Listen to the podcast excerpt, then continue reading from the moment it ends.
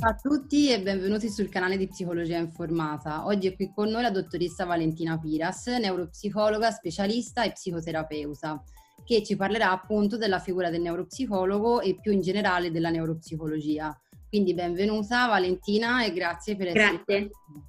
Grazie Francesca per l'invito.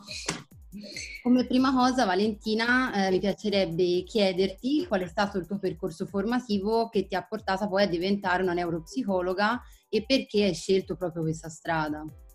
Ok, allora ehm, diciamo che mh, no, senza un motivo preciso, però io ho sempre saputo di volermi occupare di neuropsicologia, eh, quindi fin dal, dalla scelta della triennale ehm, miei, al mio anno era, era, il primo anno in cui c'era scienze tecniche psicologiche, fino all'anno prima c'erano già i percorsi della triennale con gli indirizzi di neuropsicologia, quindi in realtà io ho scelto di fare la triennale all'Università di Torino perché era quella con comunque l'indirizzo con più esami di neuropsicologia. Dopodiché ho fatto una laurea magistrale in neuroscienze e riabilitazione neuropsicologica all'Università di Padova e dopo il tirocinio post lauream con un concorso sono entrata alla scuola di neuropsicologia dell'Università della Sapienza perché ehm, appunto per fare il neuropsicologo e avere questo titolo serve frequentare una scuola pubblica che eh, nel mio caso ha avuto durata di 5 anni ma dallo scorso anno saranno 4 anni di specialità come le scuole di psicoterapia. Eh, fare il neuropsicologo è una parte, vabbè, ovviamente secondo me molto interessante eh, del lavoro dello psicologo. Eh, ovviamente prevede eh, una formazione molto specifica, anche se appunto come dico anche a dei giovani colleghi non bisogna mai precludersi nulla, infatti se tornassi indietro forse non sceglierei proprio solo esami di neuropsicologia perché poi nel corso della scuola di specialità mi sono accorta che magari mi mancavano delle informazioni più di psicologia generale, avendo fatto proprio degli esami così dedicati. Eh, il lavoro del neuropsicologo è un lavoro eh, ancora poco conosciuto, eh, però eh, ricco di esperienza e di lavoro terapeutico eh, al pari delle altre figure del, di psicologia, insomma. Anche secondo me è una disciplina veramente interessante, infatti anche io ho scelto poi come specialistica la neuropsicologia, quindi alla magistrale Perciò sì, sì, sì. molto molto bella, devo dire. Sono di parte, però...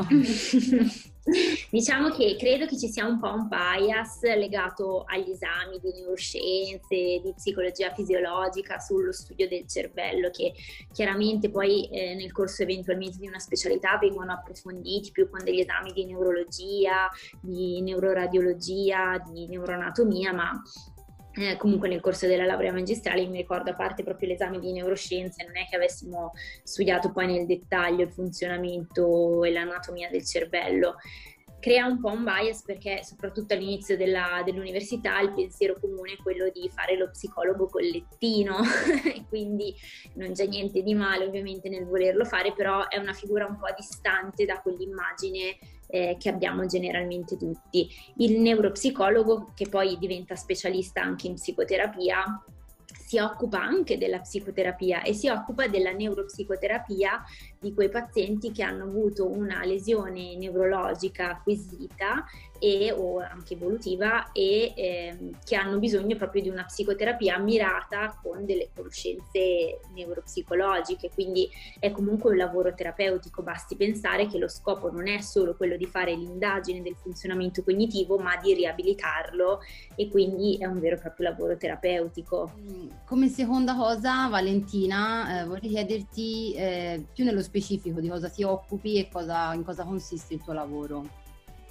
Io mi occupo di valutazione, quindi della somministrazione dei test e della, di una, della formulazione di una diagnosi neuropsicologica, eh, in, in, generale in soggetti adulti e anziani, ma anche in alcuni casi nei bambini. Dico questo perché per i bambini poi c'è eventualmente proprio una formazione più specialistica anche all'interno della scuola, io mi occupo solo di, di qualche disturbo come ad esempio la DHD o i disturbi specifici dell'apprendimento, ma è vastissimo l'argomento, per cui è giusto che si facciano le cose su cui si è formati, secondo me. E poi mi occupo del potenziamento o della stimolazione nel caso appunto di disturbi evolutivi o degenerativi e della riabilitazione di, dei disturbi cognitivi in caso di danno acquisito. Quindi il mio paziente tipo è un paziente che ha una lesione neurologica, che deve indagare il funzionamento cognitivo come se è stato compromesso e riabilitare quel, quella compromissione per riportare la persona allo stato di funzionamento cognitivo il più possibile vicino a quello eh, della vita pre-morbosa. Mm, per finire invece volevo chiederti secondo te quali sono i possibili ambiti lavorativi in cui può lavorare un neuropsicologo attualmente?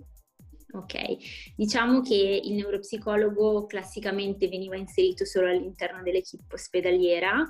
negli ultimi anni c'è una vasta eh, proposta, diciamo, sul, anche sul mercato privato, eh, questo perché, eh, come sappiamo, di concorsi per gli psicologi eh, specialisti, poi quindi quel titolo di dirigente psicologo sono rarissimi al giorno d'oggi. Molti colleghi come me e come faccio anch'io lavorano in collaborazione col sistema sanitario nazionale da liberi professionisti e hanno anche un'attività eh, privata, come nel mio caso, sempre da liberi professionisti, quindi studio. Eh, molti colleghi ehm,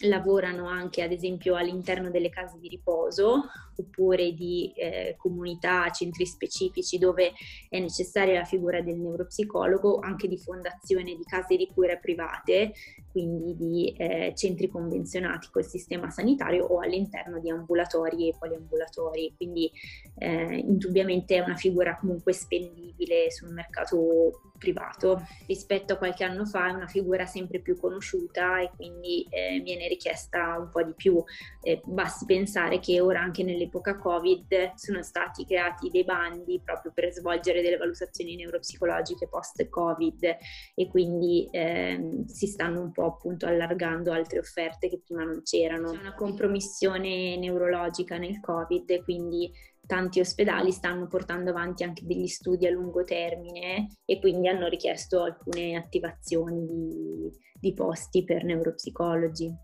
Ah, ecco, vedi. Eh sì, avevo sentito di, di questa compromissione a livello neurologico, però mm-hmm. non,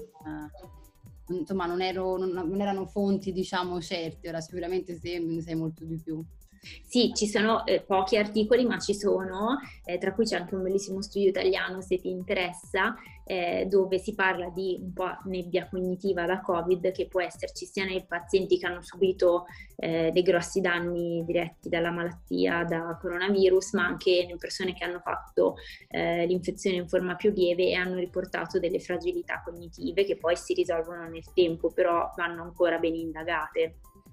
Grazie mille Valentina per essere stata qua con noi e grazie a tutti per averci seguito fin qui e ci vediamo alla prossima intervista. Grazie mille a te Francesca e se avete delle domande potete venire a trovarmi sul mio profilo Instagram dove parliamo di neuropsicologia.